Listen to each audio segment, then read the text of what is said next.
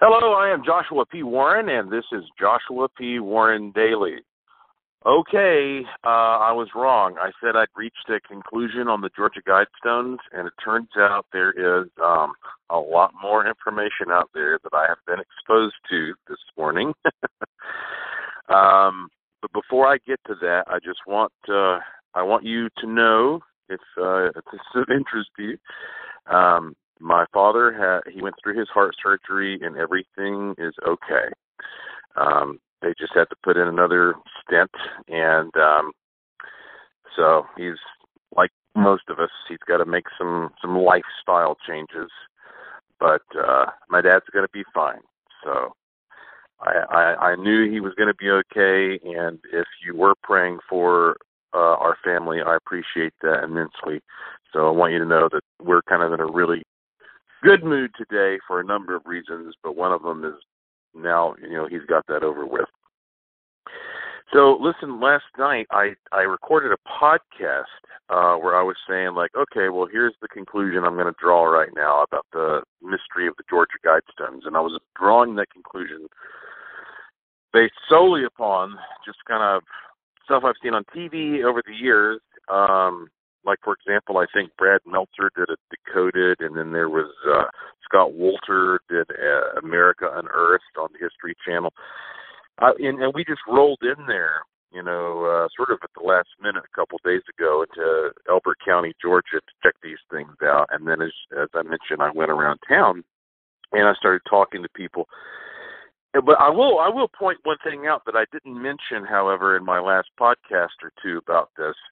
Um, we went into one store and I struck up a conversation with uh, the the store owner, and he was telling me he was like, "There's some kind of a strange attitude around here when it comes to promoting the Georgia Guidestones." He, he was like, "You know, it's a tourist attraction. We we want to get more people in here, and yet." um he said you, you don't find a lot of enthusiasm for for getting behind it and supporting it and uh, at that time, I was just like, yeah, okay, well, it's pro- probably just because it's something odd in people who are um are interested in odd things can project stuff that is so weird nobody knows how to deal with it. I mean that was my original attitude toward that. But turns out now again I've um I have been enlightened some today because uh, of course I have a Facebook account. I have thousands of fantastic friends on Facebook. One of them is a man named Jason Ratliff. And Jason Ratliff sent me a message and he said, Hey, have you seen this fairly new documentary called Dark Clouds Over Elberton The True Story of the Georgia Guidestones? And uh, I had not. So I went and watched this two hour documentary. The coolest thing about it is I'm an Amazon Prime member, and I bet that many of you are. And if you're an Amazon Prime member, you can watch this documentary right now streaming for free. Again, it's called Dark Clouds Over Elberton. Now, before I continue, uh, I want to point out that again, when I was in Elberton a couple of days ago, it was a beautiful little town. Everybody was super nice, and I think this is a bad name. Uh, I I can see why that they you know wouldn't be proud to have a movie of any kind, regardless of the uh, the opinions, called Dark Clouds over blank, right? Like imagine if that was your town you know, and and and you wanted people to have a, a positive experience. You know, dark clouds over Asheville, you know. And I kind of, as a matter of fact, I wrote a book one time called "Evil in Asheville." It's a novel, and uh, uh, you don't see that promoted very much. But I thought it was more appropriate because it was a fictional horror novel. But this is a documentary, "Dark Clouds over Elberton," and I could tell you, having um, gone to a lot of places that some people would be totally freaked out by. Uh, I did not get any kind of a negative vibe whatsoever in Elbert County, Georgia. And I mean, I don't. As you know, the reason I do this podcast independently is so I can be honest with you. I am beholden to no one. Everyone who uh, has any. Uh, well, let me just put it this way: I'm totally independent. Okay. I was going to say everybody can kiss my ass, but that's not a good. That's not a good uh, message for the new year, is it? So no, I am beholden to no one. So I'm telling you the truth. I went there and there was no negative vibe. It was actually a positive experience. But this movie, again, is called Dark Clouds over Elberton. And this movie impressed me because I have made a number of documentaries in my life. And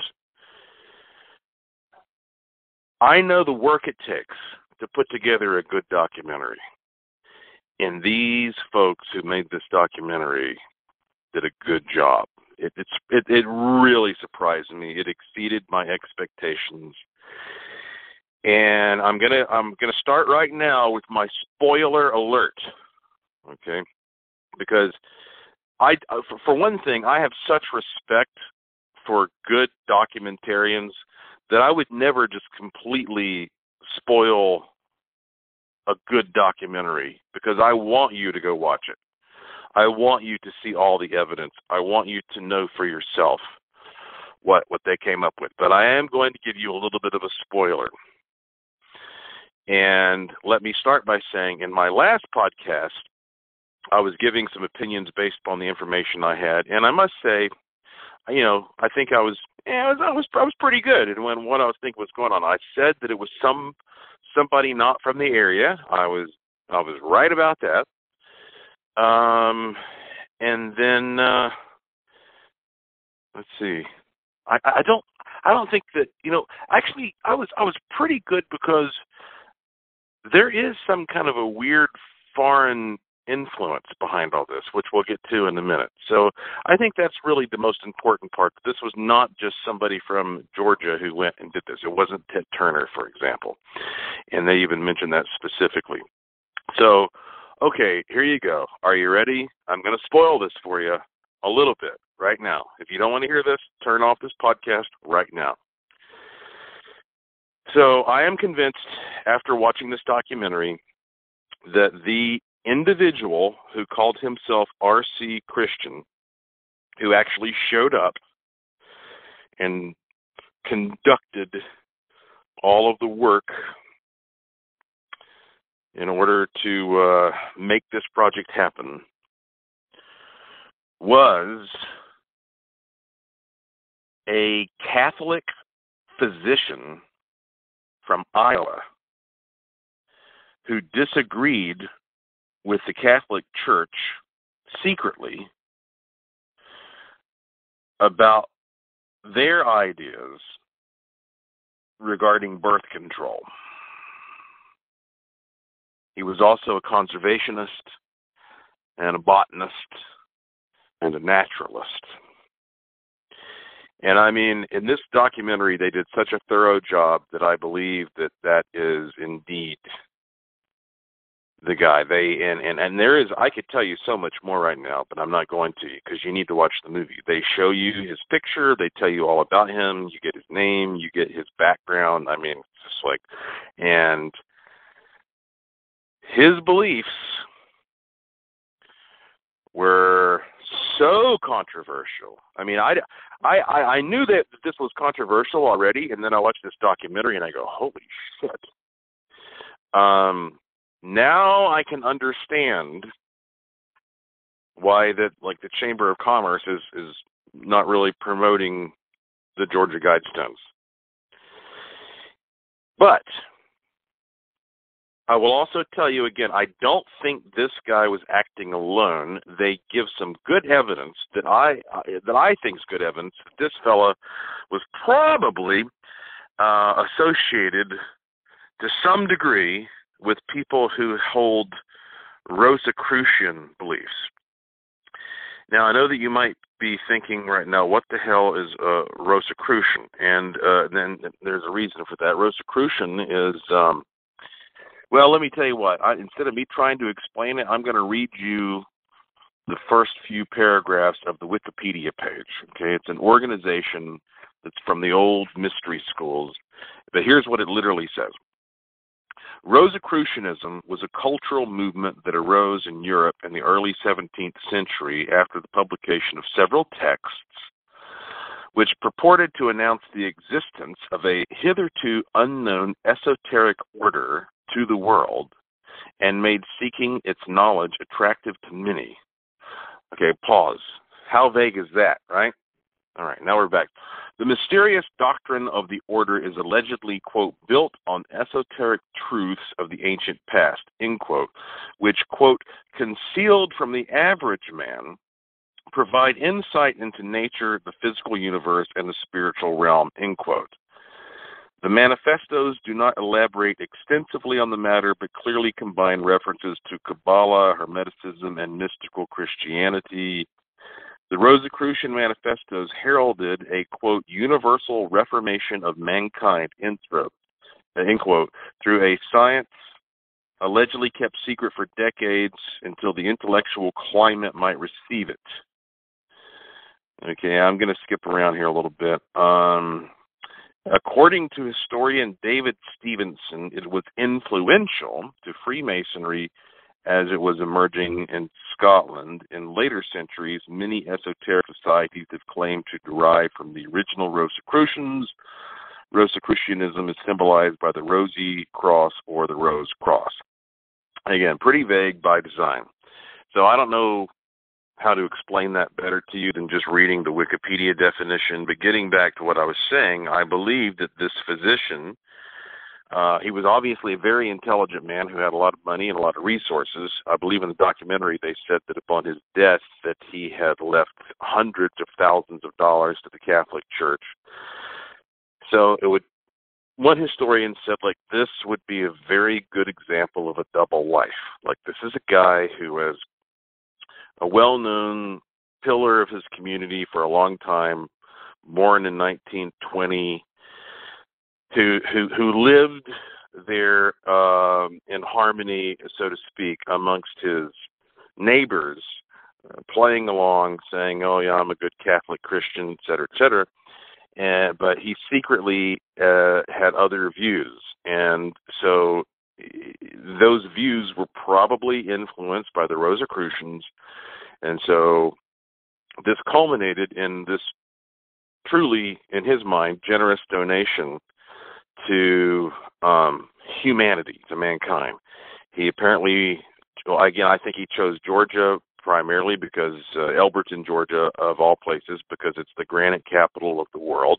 He did have a budget he was working with, and I think that he also had um, either support uh, or may have been outright working with some of the you know formal members of the, Rose, the Rosicrucian Society, and, and you'll understand why if you watch the documentary.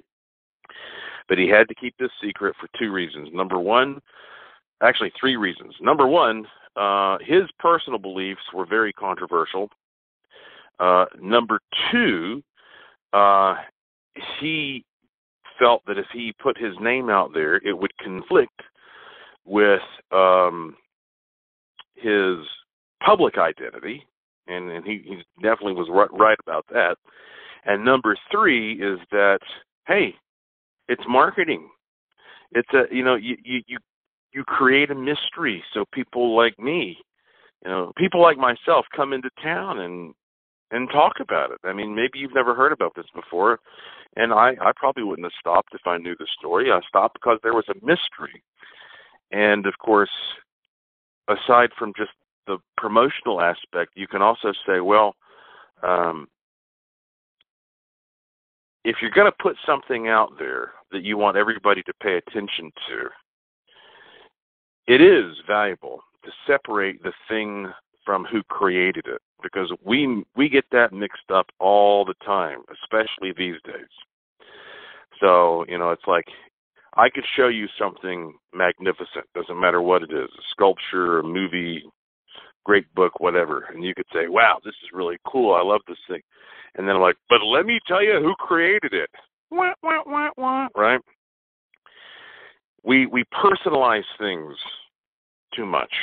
we do get too much, as Bono said, into the minutia of individuals' lives as opposed to looking sometimes aside uh, and and and you know just look at the uh, the creation, if you will. So I think that was part of the philosophy that was involved in creating the Georgia Guidestone. So anyway, um, yeah, uh, it, there's there's always this love hate relationship with solving mysteries, right?